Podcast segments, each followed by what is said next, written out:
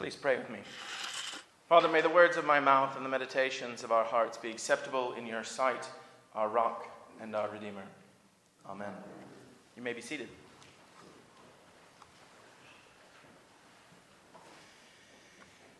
She is likely about fourteen years old, if that. She probably lives in poverty.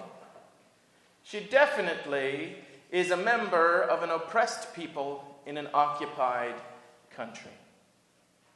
She is a woman, and she is an unaccountably pregnant woman.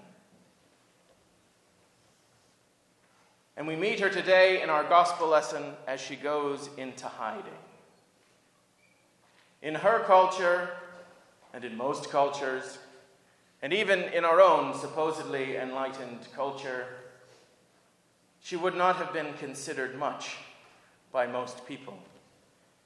She certainly wouldn't have been considered someone to praise, far less any kind of authority.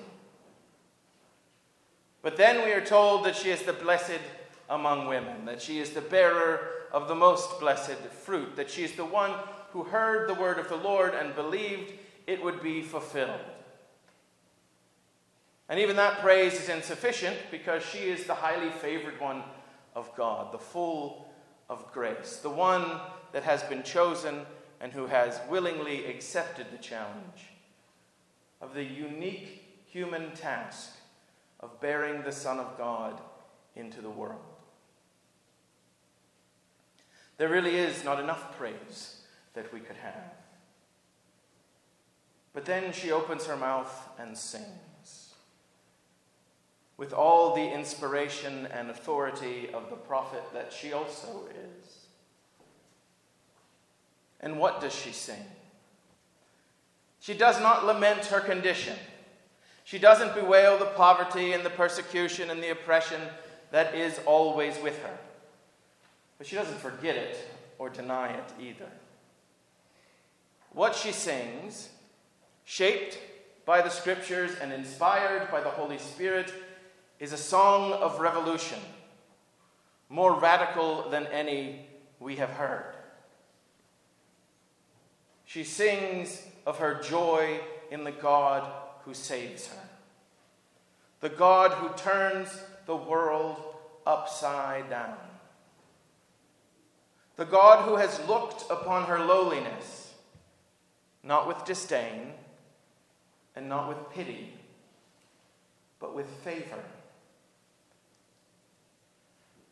and from there has blessed her for all generations to proclaim. From that place of complete and total human weakness, she can stand and defiantly and joyfully shake her fist at her oppressors and her persecutors, because she knows that the mercy of her God is for every generation of those who fear him, and that the conceits of the proud and the thrones of the mighty and the supposedly good things of the rich are all so much nothing before the God that will lift her up. And today, we sing that song. In fact, the Book of Common Prayer prescribes that it be sung every day. But we have to ask ourselves, while it's certainly Mary's song, can it really be our song? Certainly from our vantage point on the social ladder, we can shake our fists at the mighty and the proud and the rich that are above us, and justly so. But we must remember that when we look down, there are many, many more looking up and justly shaking their fist at us.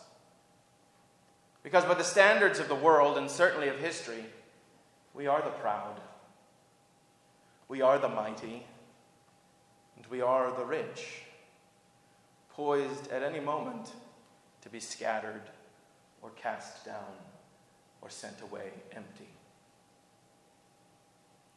and yet in a truer sense, when we remember with Mary that all of those conceits and all of those thrones and all of those supposedly good things are just illusions, we will find that we are all actually together at the bottom of the ladder, despairing ever to reach the first rung on our own.